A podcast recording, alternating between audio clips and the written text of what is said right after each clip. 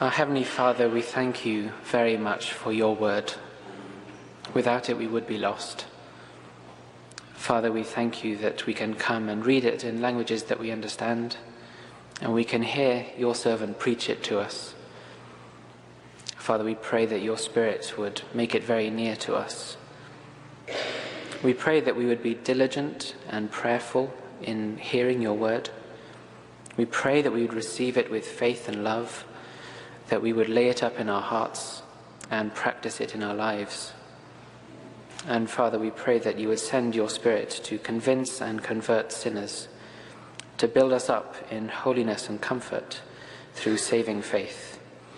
And we ask all this in Jesus' name. Amen. Please turn with me in your Bibles to John chapter 11, which can be found on page 898 in the Black Pew Bibles in front of you. So, John chapter 11, page 898. We'll be reading from verse 45 to the end of the chapter, section immediately following Jesus raising Lazarus from the dead. John 11 from verse 45. Many of the Jews, therefore, who had come with Mary and seen what he did, believed in him. But some went to the Pharisees and told them what Jesus had done. So the chief priests and the Pharisees gathered the council and said, What are we to do? For this man performs many signs. If we let him go on like this, everyone will believe in him, and the Romans will come and take away both our place and our nation. But one of them, Caiaphas, who was high priest that year, said to them, You know nothing at all. Nor do you understand that it is better for you that one man should die for the people not that the whole nation should perish. He did not say this of his own accord, but being high priest that year, he prophesied that Jesus would die for the nation, and not for the nation only, but also to gather into one the children of God who are scattered abroad. So from that day on, they made plans to put him to death. Jesus therefore no longer walked openly among the Jews, but went from there to the region near the wilderness, to a town called Ephraim. And there he stayed with the disciples. Now the Passover of the Jews was at hand, and many went up from the country to Jerusalem before the Passover to purify themselves. They were looking for Jesus and saying to one another as they stood in the temple, What do you think? That he will not come to the feast at all? Now the chief priests and the Pharisees had given orders that if anyone knew where he was, he should let them know so that they might arrest him.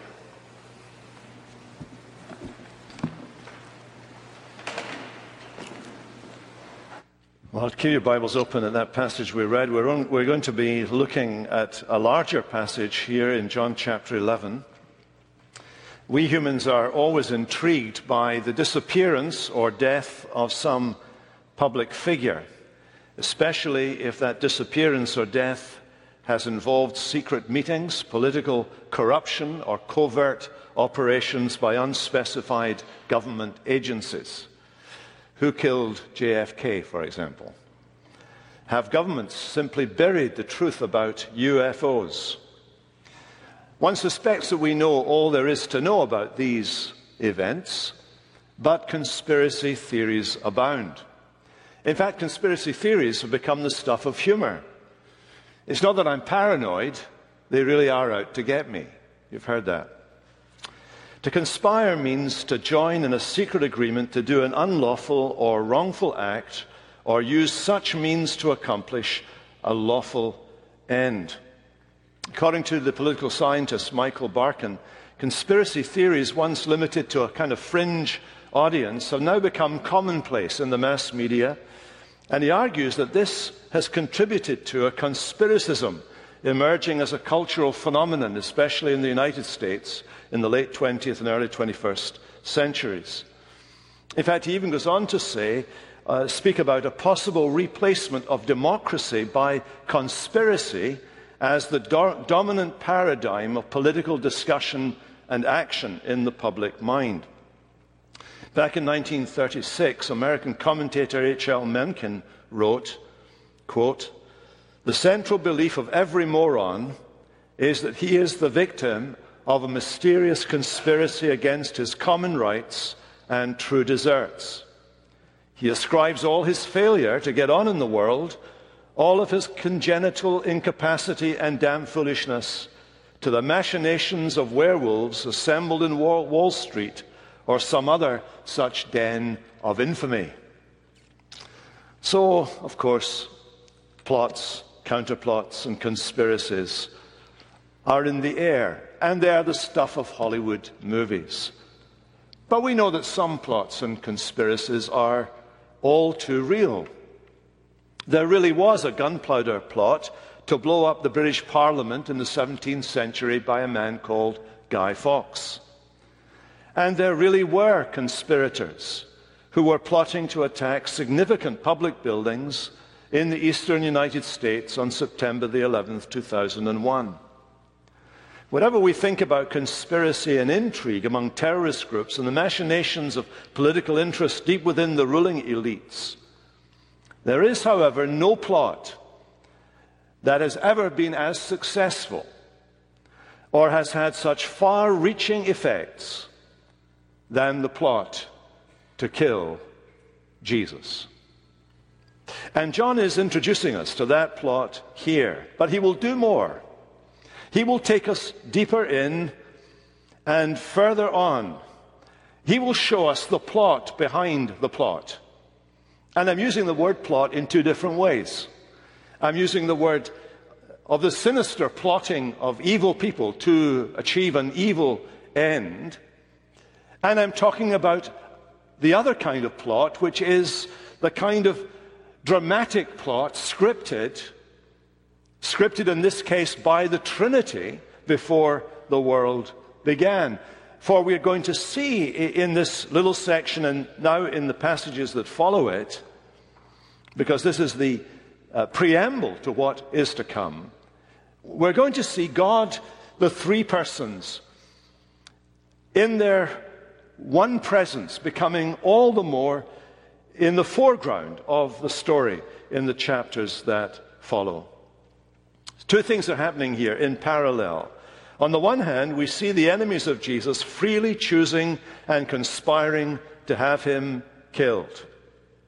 On the other hand, we have the purpose of God in sending him, his own stated purpose in coming into the world being furthered to its proper conclusion in spite of and even through the machinations of men. The turning point of the book actually is in chapter 13 and verse 1. And it, this passage hints at these two levels of drama, the divine and the human, that are going on. I'll read it to you. It was before the feast of Passover when Jesus knew that he, his hour had come to depart out of this world to the Father having loved his own who were in the world, he loved them to the end. Here, the events of Jesus' betrayal and death are set in their temporal and eternal context.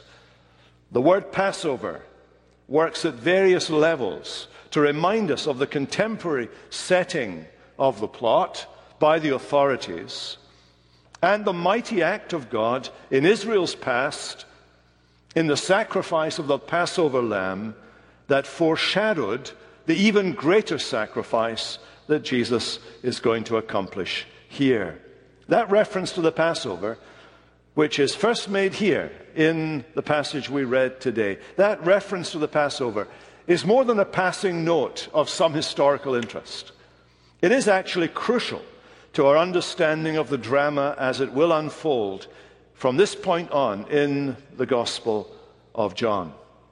So, with that all in mind, if you can keep all that in mind for a moment, we're going to look tonight at the context of the plot, the pretext of the plot, and the subtext of the plot. Let's look first of all at the context of the plot. And famously, The context of the plot in this chapter is this miracle of the raising of Lazarus. John, in his brief summary of his book, which you'll find in chapter 20, verses 30 and 31, refers to the signs that Jesus performed. Uh, Jesus did many signs in the presence of his disciples, which are not written in this book, but these ones are written that you may believe, so that you may believe that Jesus is the Messiah, the Son of God, and that believing you may have life in his name. And the Gospel of John can very easily be seen to fall into two parts. One in which the focus is on who Jesus is, the person of Jesus. And in the other part, what did Jesus came into the world to do? That is the work of Jesus. And part one has been focused on Jesus' person, beginning with that very bold prologue. You might remember, in the beginning was the Word, and the Word was with God, and the Word was God, and through him all things were made. Very bold introduction to Jesus. And it goes on to say, We've seen his glory, the glory of the only one, the only Son from the Father, full of grace and truth. That's in chapter 1. And that profile is rounded out by a reference to the Passover. As John the Baptist, twice in that first chapter of John's Gospel, identifies Jesus as the Lamb of God who takes away the sin of the world. So there's the, if you like, there's the proposition. Jesus has, is eternal. He has always been with God. Jesus is God. Jesus is God with skin on. The Word became flesh. Jesus is the Lamb of God who will take away the sin of the world. That's the proposition. And then from chapter 2, we have that proposition confirmed by a series of confirming signs. That's the word that John uses. We, we might use a, a different word. We might have used the word that's used, for example, in the other Gospels, a miracle or a mighty work. John chooses this word semeion or sign.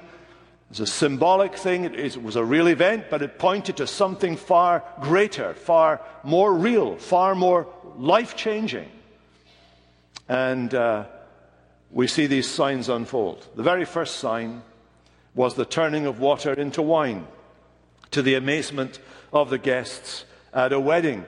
And the summary of that sign is in chapter 2, verse 11. This, the first of his signs, Jesus did in Cana in Galilee and manifested his glory, and the disciples believed in him. That was the first sign. Now, this last sign here in chapter 11, we have a similar reference to this. In chapter uh, 11 and verse 4, when he's talking about the death of Lazarus or he's talking about the illness of Lazarus, he says this this illness does not lead to death. In other words, it's not going to end with death. It is for the glory of God, so that the Son of God may be glorified through it. And then, after he's performed the miracle in verse 40, Jesus said to Martha, Did I not tell you that if you believed, you would see the glory of God? So the signs are demonstrations of the glory of God in Jesus the Messiah, in Jesus the Christ. And the raising of Lazarus demonstrates Jesus' power over death itself and foreshadows his own resurrection from the dead. Now, every one of these signs demonstrates that Jesus has creative and restorative power equal to God Himself. That's why He can say that the Son of God is glorified. God does not give His glory to anybody else. God is glorified and the Son is glorified. It becomes clear that what God can do, Jesus can do. The power that God has, Jesus has. And that is demonstrated in these signs that Jesus performs? Well, the story of the raising of Lazarus moves very quickly. Uh, Jesus comes into town. He meets first Martha, then he meets Mary. In the course of their meetings, he makes this astounding statement I am the resurrection and the life. He comes straight to the grave. The people are there. Their professional mourners are crying their eyes out. Others are there because they know this family, which is a well known family. There are some of the elite from Jerusalem, just two miles away, who've come for, uh, to, to comfort the mourners. Uh, there are many, many people there. This is a very public event. There are crowds of people forming, and Jesus comes to the tomb. And you will, you will know that as he arrives at the tomb in verse 33, he is deeply moved. Actually, the word is used of a, of a horse that's snorting in anger as it's pounding its foot, ready to, to move against an enemy. Jesus comes to that grave and he is angry. He is furious. He is indignant at the reality of what sin has done in the world, introducing death into the world. He looks around him and he sees everyone weeping and Mary weeping and Martha weeping, and he is troubled, it says. And then he weeps. He weeps with them. He weeps in his humanity because in his humanity he feels with these people. He is sensitive to what they are feeling. He shares with them the grief of a loved one who has died and is buried. He knows what he's going to do, of course, but that doesn't take away the grieving that he has. And for all time, we go back to this verse as the Apostle Paul does in 1 Corinthians, 1 Thessalonians. And he says to believers, it's okay to weep, it's okay to grieve, even though you know what God is going to do in the future, even though you know God is going to raise us all from the grave, even though you know there will be a reunion one day. It's okay to grieve. Jesus wept, knowing that he was going to raise Lazarus from the dead. It's okay for you to weep at the graveside. Now the story picks up pace. Jesus, deeply moved again, comes to the tomb. He bears down upon the tomb. That's the picture. He is bearing down. He's a man on a mission. He has a purpose. His face is intent. He is intent. And the grave was a cave, and a stone lay against it. And everything starts to move quickly. His command is gruff. Take away this stone, he says. Enough with weeping. Now is the time for action. Martha's horrified that he should interfere. Lord, by, by this time there'll be an odor. That's an understatement. By this time he's rotten, he's decomposing. There'll be a smell. This is a hot country, Jesus. There's no refrigeration. He's been dead for four days. She's horrified. And Jesus pauses for a moment in his march towards the tomb. He pauses to gently remind her, verse 40, Did I not tell you that if you believed, if you believed, you would see the glory of God? And people do what Jesus tells them to do. Whether they like him or believe in him or not, they do what he tells them to do. They took away the stone. And Jesus lifts up his eyes to his Father and he prays. He prays not for his sake, but for your sake and for my sake, so we might overhear the relationship that's going on. One of the key things in John's gospel is this intercommunication between Jesus and his Father, the Son of God, and his Father. And he says, Father, I thank you that you've heard me. I know that you always hear me, but I said this on account of these people standing around listening in, so that they would know and come to believe that you sent me. And having said his prayer, he cries out with a loud voice. John's going to tell us that he will do that again. He will cry out in a loud voice four times on the cross. So there's a direct link between what he's doing here and what's going to happen on the cross. What he's doing here at this graveyard is going to have a direct effect on his destiny. They're going to use this in evidence against him.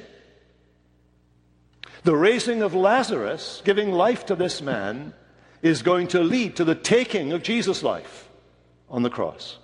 This is how much it's going to cost him to come there and comfort Martha, Mary, and raise Lazarus, their brother, from the dead. The, the using of a loud voice is another reason.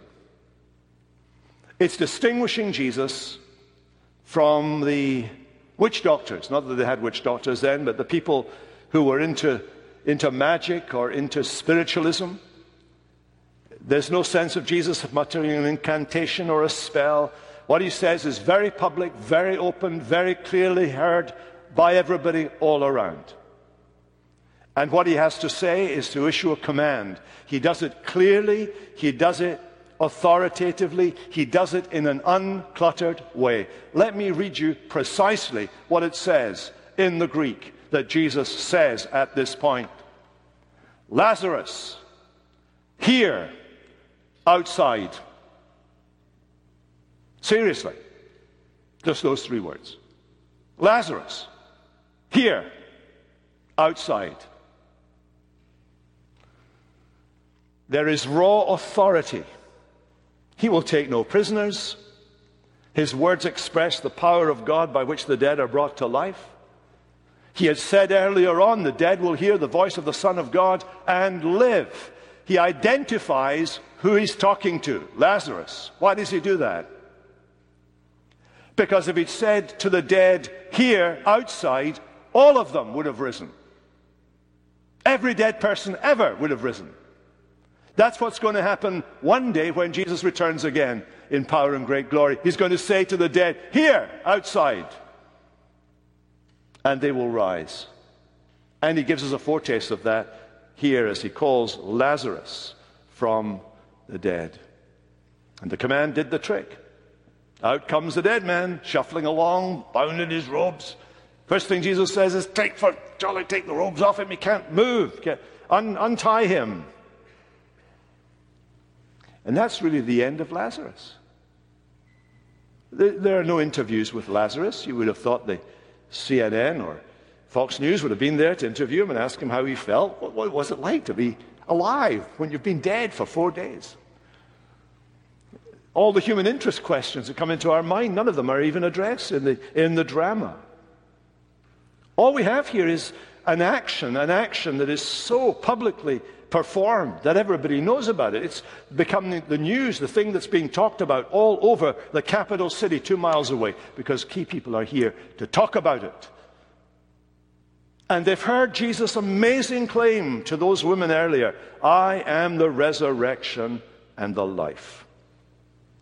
There are three therefores in verse 45, verse 53, verse 54, which link directly the resurrection of Lazarus with the coming death of Jesus. Life for Lazarus would mean death for Jesus. And what was true literally and physically there is true actually in many ways for all of us.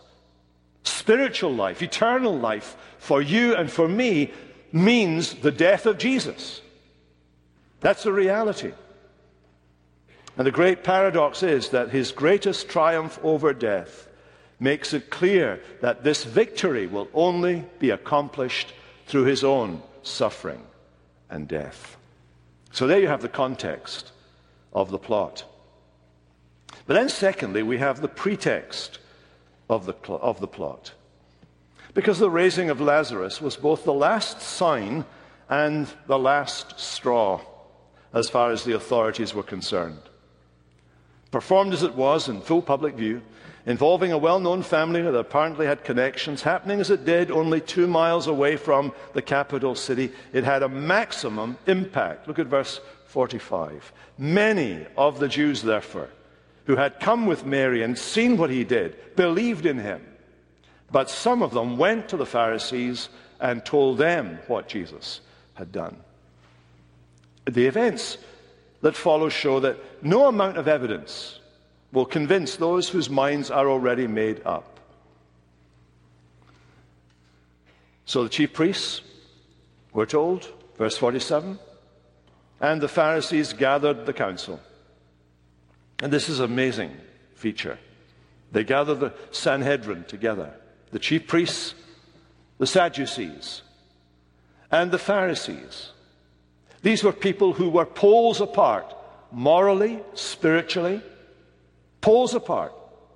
And yet here they are, united. Winston Churchill once said that if Hitler invaded hell, he would have a good word to say about the devil in the House of Commons. In other words, he would work with anyone.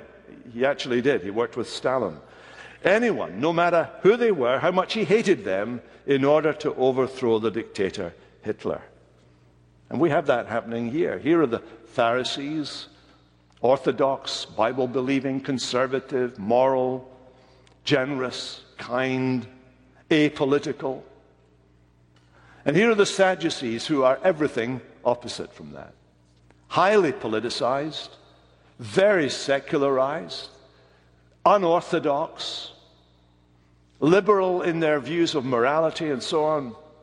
And here they are combining together, joining together, collaborating together in order to get rid of Jesus.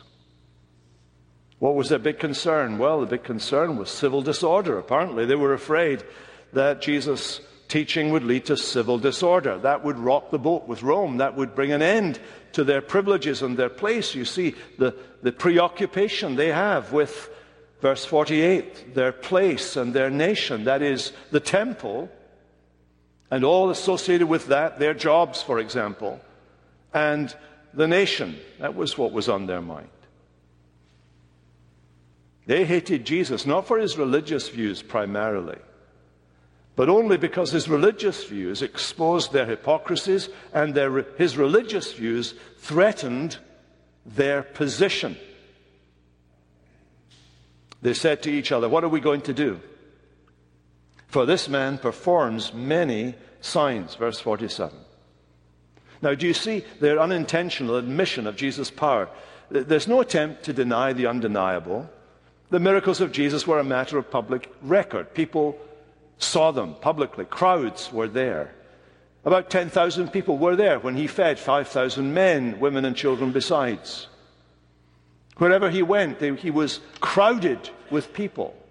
They saw what he did, they heard what he said. Jesus was a public figure. Nothing was done in a corner, nothing was done behind closed doors. Everything was done very much in the public eye, including this last great miracle.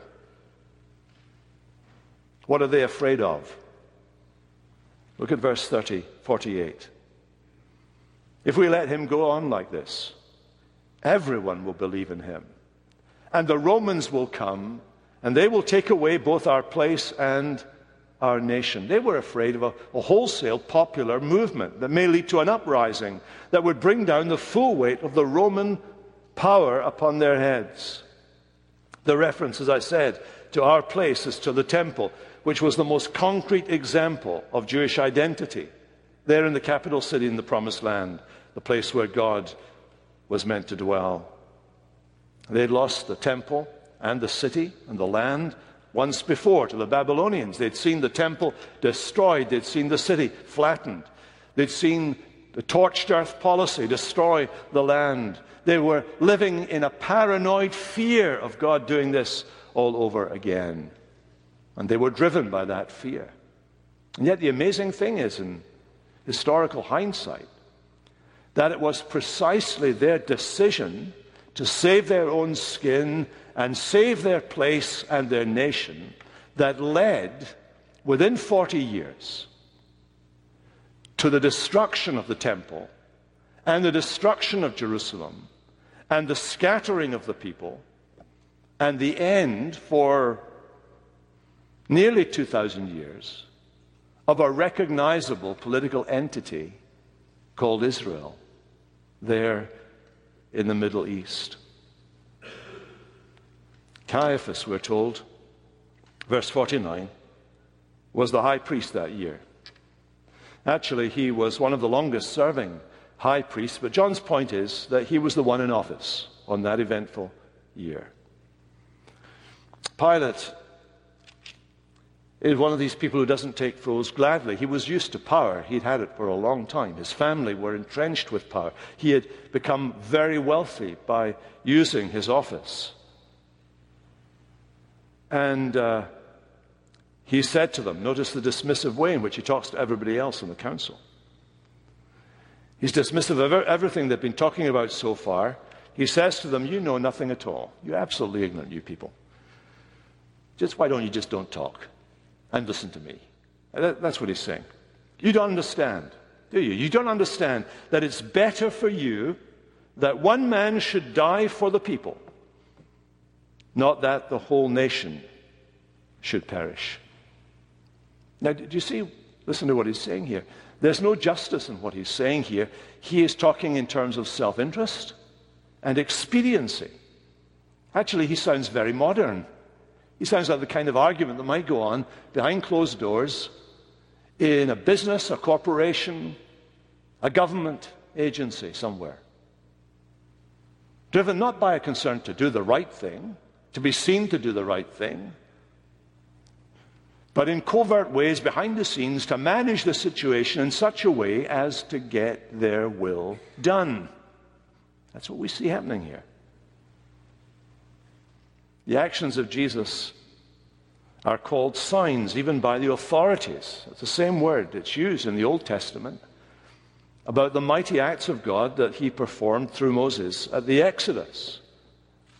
And the reaction of the people of Moses' day was disbelief. They saw the signs, but they didn't believe Moses. They didn't trust Moses. They, they, in spite of a display of God's power, they refused to believe in Moses. And so in Jesus' day, the people were granted overwhelming evidence of his messianic identity, culminating in the resurrection of Lazarus, which foreshadowed his own resurrection. That yet, like the contemporaries of Moses, Jesus' contemporaries responded in grumbling and unbelief. Wouldn't matter how many signs he performed, they would never, never be enough for them. So the pretext of the plot is this we let this man go on like this, he will threaten the temple and the nation. Well, it's at this point that we are introduced to the subtext of the plot. With the resurrection of Lazarus, we reach the climax of the signs which reveal who Jesus is God Himself in the flesh. And it's at this point that John begins to exposit, to expound for us the true meaning of a word that has come up over and over and over again in John's Gospel. It's the word hour, H O U R, hour.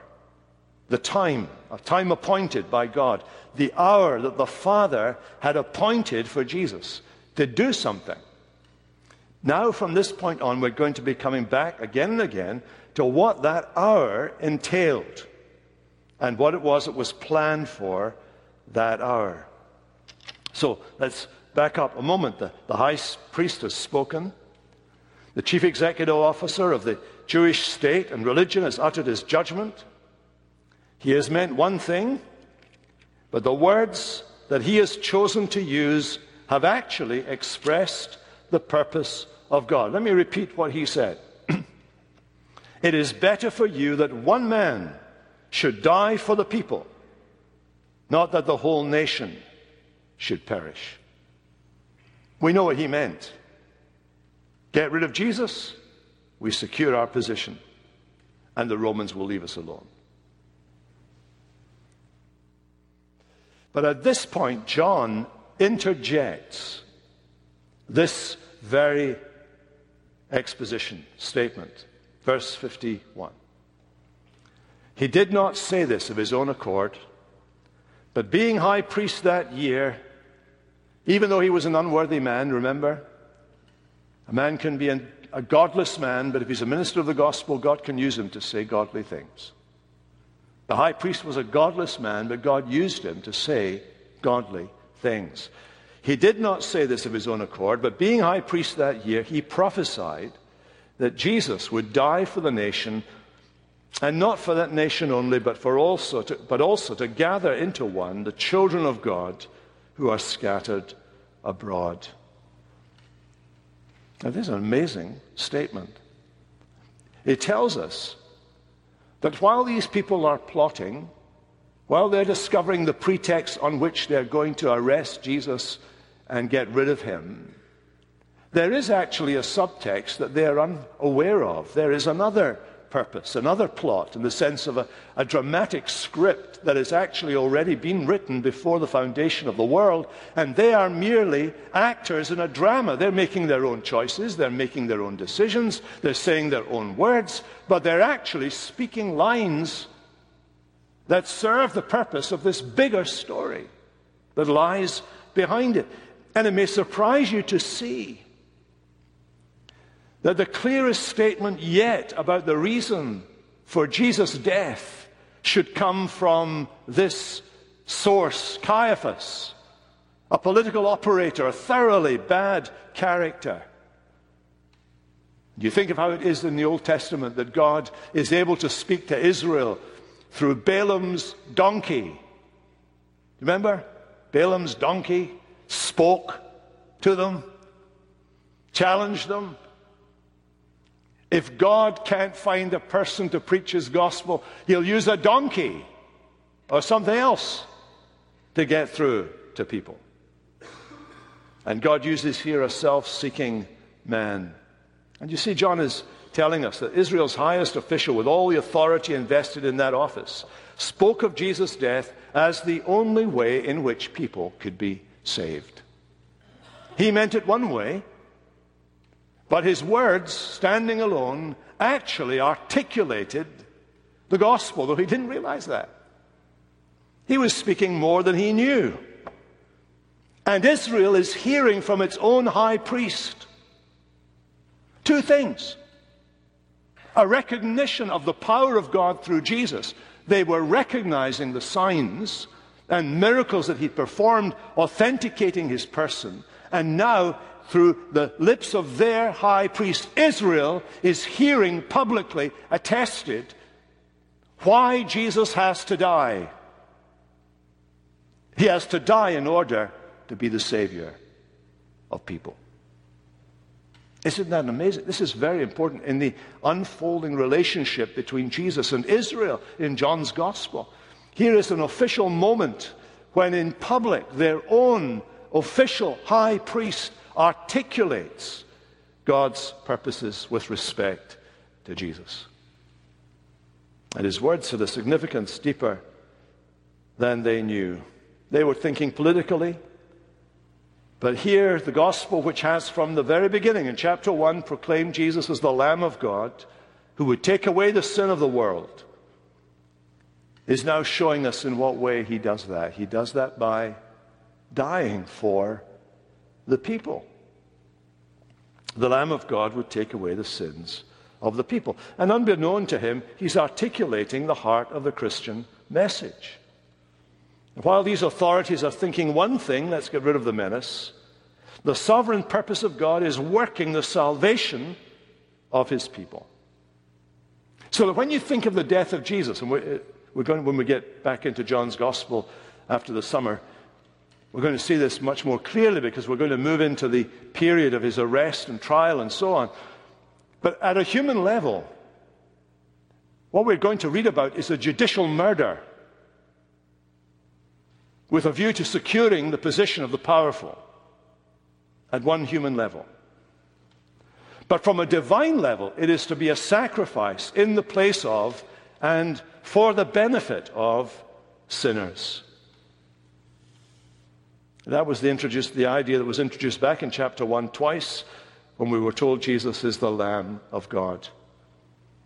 And we're told here that the effect of his being offered as the Lamb of God to take away, carry away the sin of the world is the salvation of people. He is going to act as a substitute. You may have heard the language of substitutionary atonement. That's a a theological phrase that we use about the death of Jesus and what it accomplishes. Well, here is the very notion of substitution right here, built into the language of this high priest. He is talking about one man dying for, the Greek word means in place of, on behalf of, representatively, but also substitutionally, in place of the people. One man dies, the people are saved. That's the language. And that substitutionary death will be the basis and the grounds of life for many. And you notice that the death of Jesus is very specific. Who is he dying for? You can't get away from this, that the death of Jesus is quite deliberate, it's quite definite, it's targeted, it's focused, it has a purpose, it has a people in mind. Look at the language. Jesus would die for the nation, and not for that nation only, but to gather into one the children of God who are scattered abroad. Who is the target? Well, it's the children of God within the nation of Israel and outside of the nation of Israel. It's the children of God. Jesus was not going to die to make salvation generally available to any who might want to plug into it. That wasn't why he was going to die. He was dying for all the children of God, from among the Jews, that nation, and among the Gentiles, those scattered abroad. He, here is the Good Shepherd, you see, dying for his own sheep, which he talked about in chapter 10. Here is the Good Shepherd going out for the lost and bringing them back into the fold of God. Here is the Good Shepherd deliberately laying down his life with this definite intention that he would save his own people from their sins. We call that definite atonement. That Jesus dies for his people. He doesn't die to make salvation possible, he dies to make salvation effective for his people. And from that day, they made plans to put him to death. The decision was made. The outcome was now certain. The line had been crossed. And as someone has written, from now on, Jesus is not to be arrested in order to be tried. He is to be tried because he has already been found guilty. He has already been found guilty. They're already determined to get rid of him. The trial will be a mockery, as we shall see. And the chain of events that will now unfold that will lead to the loss of the very land they wanted to save and the temple they prized so highly will lead to the salvation of men and women and boys and girls all around the world. Now, you can ignore God, but you cannot make God go away. These authorities tried, but he kept on doing his miracles. And even when they killed him, he didn't stop doing his miracles because three days later he rose from the dead. And some of you have tried to ignore God tried to ignore Jesus. And then this friend of yours has become a Christian. Or you find yourself in church tonight. You can't ignore God. But you'll never get away, get, make him to go away from you. And you can oppose God, but you cannot frustrate God's plans. Do you know some of the biggest figures in history figure in the Christian story?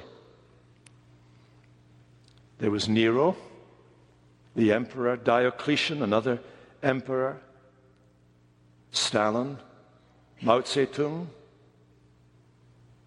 Where are they now? Nero built this great circus in Rome as a monument to his being Caesar. On, this, on Nero's circle today, if you go to Rome, you will find yourself in the precincts of St. Peter's on Vatican Hill. When Stalin reined in the Christian church, when over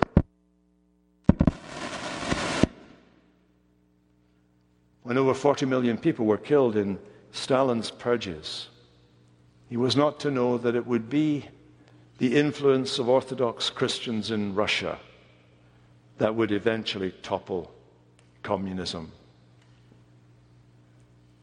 And when the communist powers in China exiled the missionaries in the early 1950s,